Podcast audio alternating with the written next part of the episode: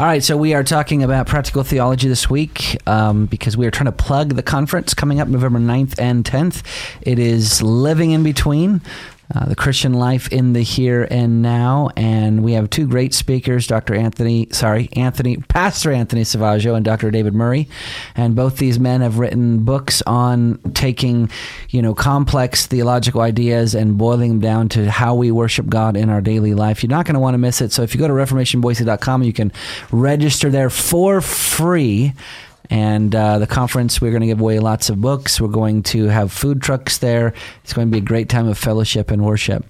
Now, on this topic of practical theology, I was talking to a leader in our church just yesterday. He's been a Christian a long time. He's one of our leaders, in fact, one of our teachers. And he said in a moment of transparency that oftentimes when he opens up the Bible to read it, he walks away with very little. And um, I mean, he was just saying what I felt um, a million times this week, even. Uh, connecting the, the words on the page to real life is often very difficult.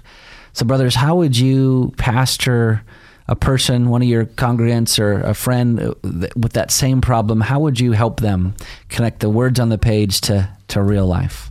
Ultimately, I think the questions that you begin to ask yourself as you're reading are important because you're asking yourself, what does this passage say about God? What does this passage say about me? There's really two things being revealed there. There's something's being revealed about ourselves, something's being revealed about the character of God. Uh, it's the character of God that's going to produce in us fully devoted followers of Christ. So I want to know something about Him and that image is to is going to be reflected in me. So I'm reading there, and I think the diff. Oftentimes the difference is we'd oftentimes pick up the Bible, not uh, we pick it up out of duty. And so that's already we're starting uh, our reading with a cloud in our mind and a distraction in our mind. And so duty is, uh, you know, I haven't had these uh, this quiet time with God today, so I'm going to pick it up and I'll read a chapter here in that. You know, the way to read it is to almost get lost in the text and just keep reading and uh, wish that you didn't stop, like a good novel. Mm-hmm. Hmm.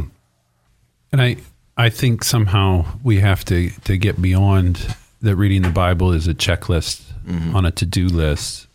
Um, I think Jonathan's first question is absolutely essential. When we open the Word of God, we need to say, "I want to."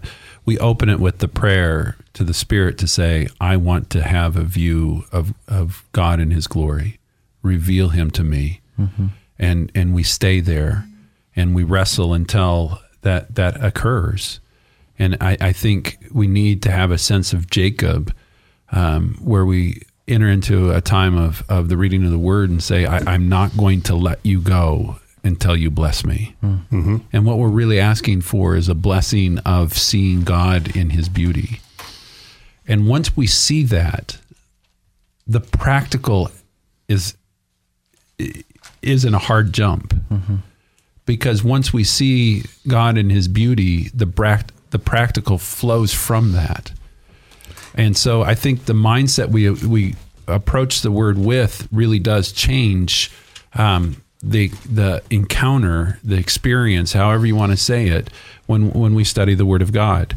And I, I think this then extends out to how we approach worship. Mm-hmm. If we're going to worship saying, I need some expectation to be met that's apart from getting a clear view of the God that is, I think we're going to often be disappointed in worship.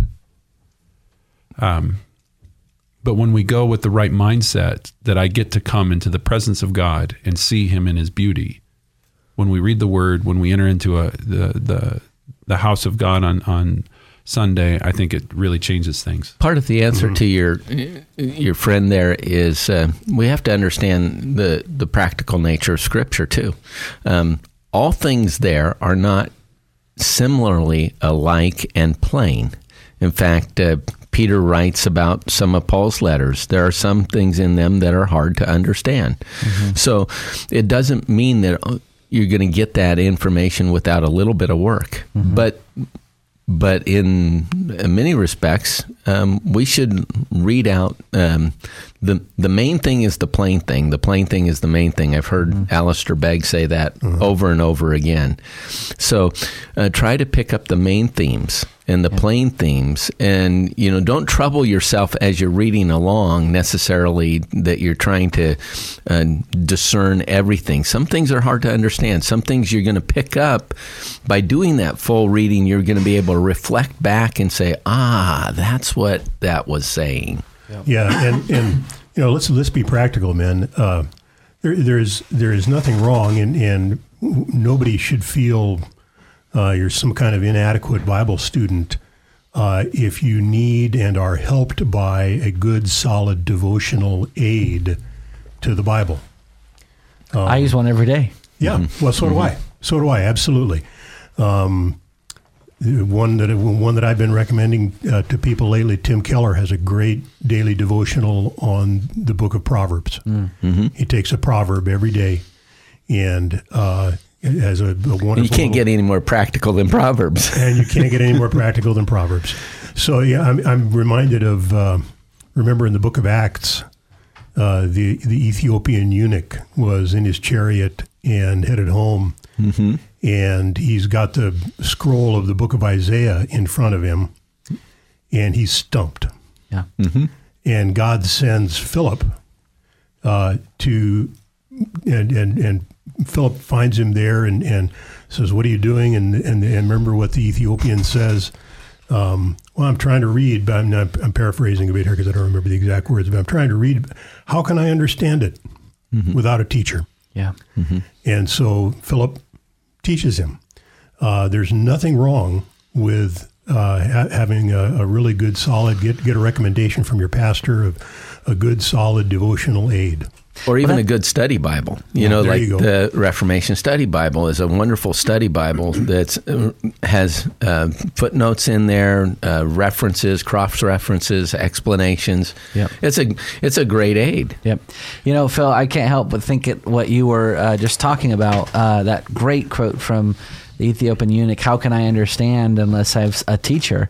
And I think you're right that many of us we're just naturally arrogant and we approach the Bible thinking, "Oh, I can I can get this on yes. my own. I can figure this out on my own. Actually, Jesus said the exact opposite. Apart from me, you can do nothing.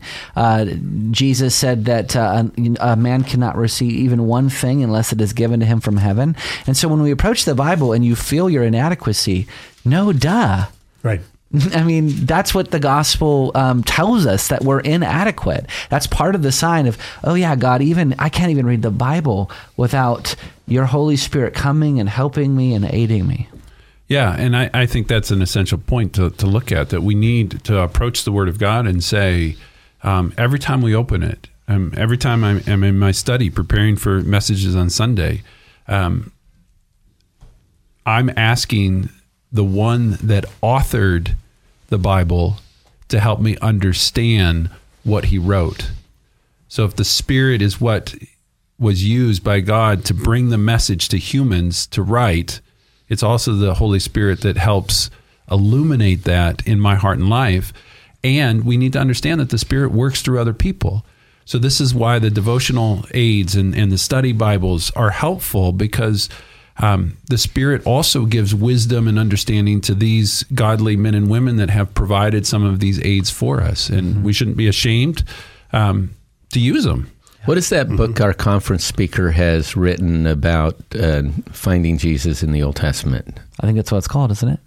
Finding uh, Jesus, Jesus, on, on every, every page. page. Jesus on every page. And and the interesting thing when uh, Phil was talking about the Ethiopian eunuch and his uh, request to understand what was being written there in Isaiah, it says Philip opened his mouth and beginning with the scripture, he told them the good news about Jesus. Right. Uh, there's a there's a sense in which we read these things about God in the Old Testament, and we're what we're doing is we're finding that they're revealing to us through types and shadows and other things uh, the Jesus that is to come. Mm-hmm. So he is the actually the storyline of all that. Yeah. Maybe one more practical, at least for me. You guys probably have more, but one more practical way of of how do I how do I approach the Bible? How do I engage with the Bible? One of the things that I do, John Piper wrote a book several years ago called Future Grace, and I found it to be one of the most helpful, practical books that I've ever read because basically the idea behind it is that there's promises that are in the Bible that promise you grace. And when you believe them and trust them, that grace is unleashed in your life. And that's Galatians 3 5, where Paul says, um, Does he who supplies the Spirit to you and works miracles among you do so by the works of the law or by hearing with faith. So basically, what Piper argued for in that book is that you find a specific promise that addresses your need, you meditate on that promise, you trust that promise, and then you, you believe that God is going to do what he said he's going to do. So, like, for instance, you're reading the Bible and you know that you need the Holy Spirit to come and instruct you.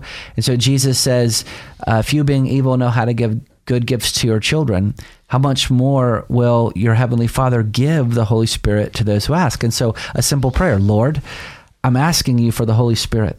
Mm-hmm. You say that if I ask you for the Holy Spirit, you'll give it to me. I trust that you will do that as I'm reading your word now. Yeah, yeah.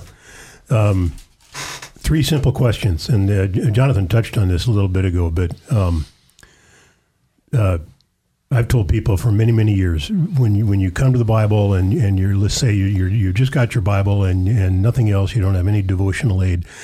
Ask three simple questions when you read it. What does it tell me about God? What does it tell me about me?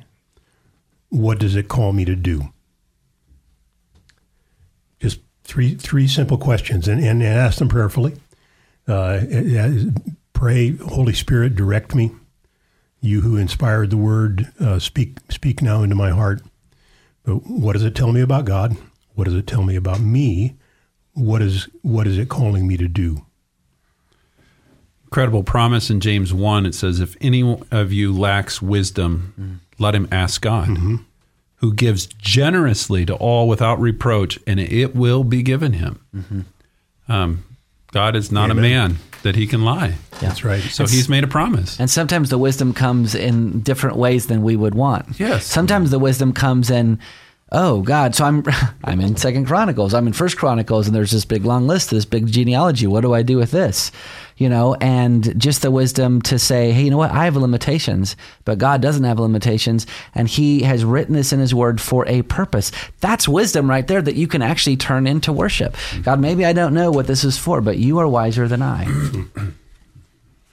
Well, you have been listening to the Gospel for Life, and we've been talking about practical theology this week because that is the theme of our upcoming conference, Reformation Boise Living in Between. Uh, the Christian life in the here and now. And we would just invite you to come, uh, no matter what denomination or religious background that you have. We would love for you to come and hear uh, the Word of God being preached. It's a free conference. Uh, if you go to our website, reformationboise.com, you can register there. We're going to be giving away books, there's going to be food trucks. There's going to be worship. Um, there's even going to be a table that sells some pretty cool books and coffee mugs and shirts and all that fun stuff. But um, the greatest thing is that you'll get to hear the Word of God. So we hope that you would come. Um, again, uh, it is November 9th and 10th. Just go to reformationboise.com to register. This has been the Gospel for Life. We'll see you next time.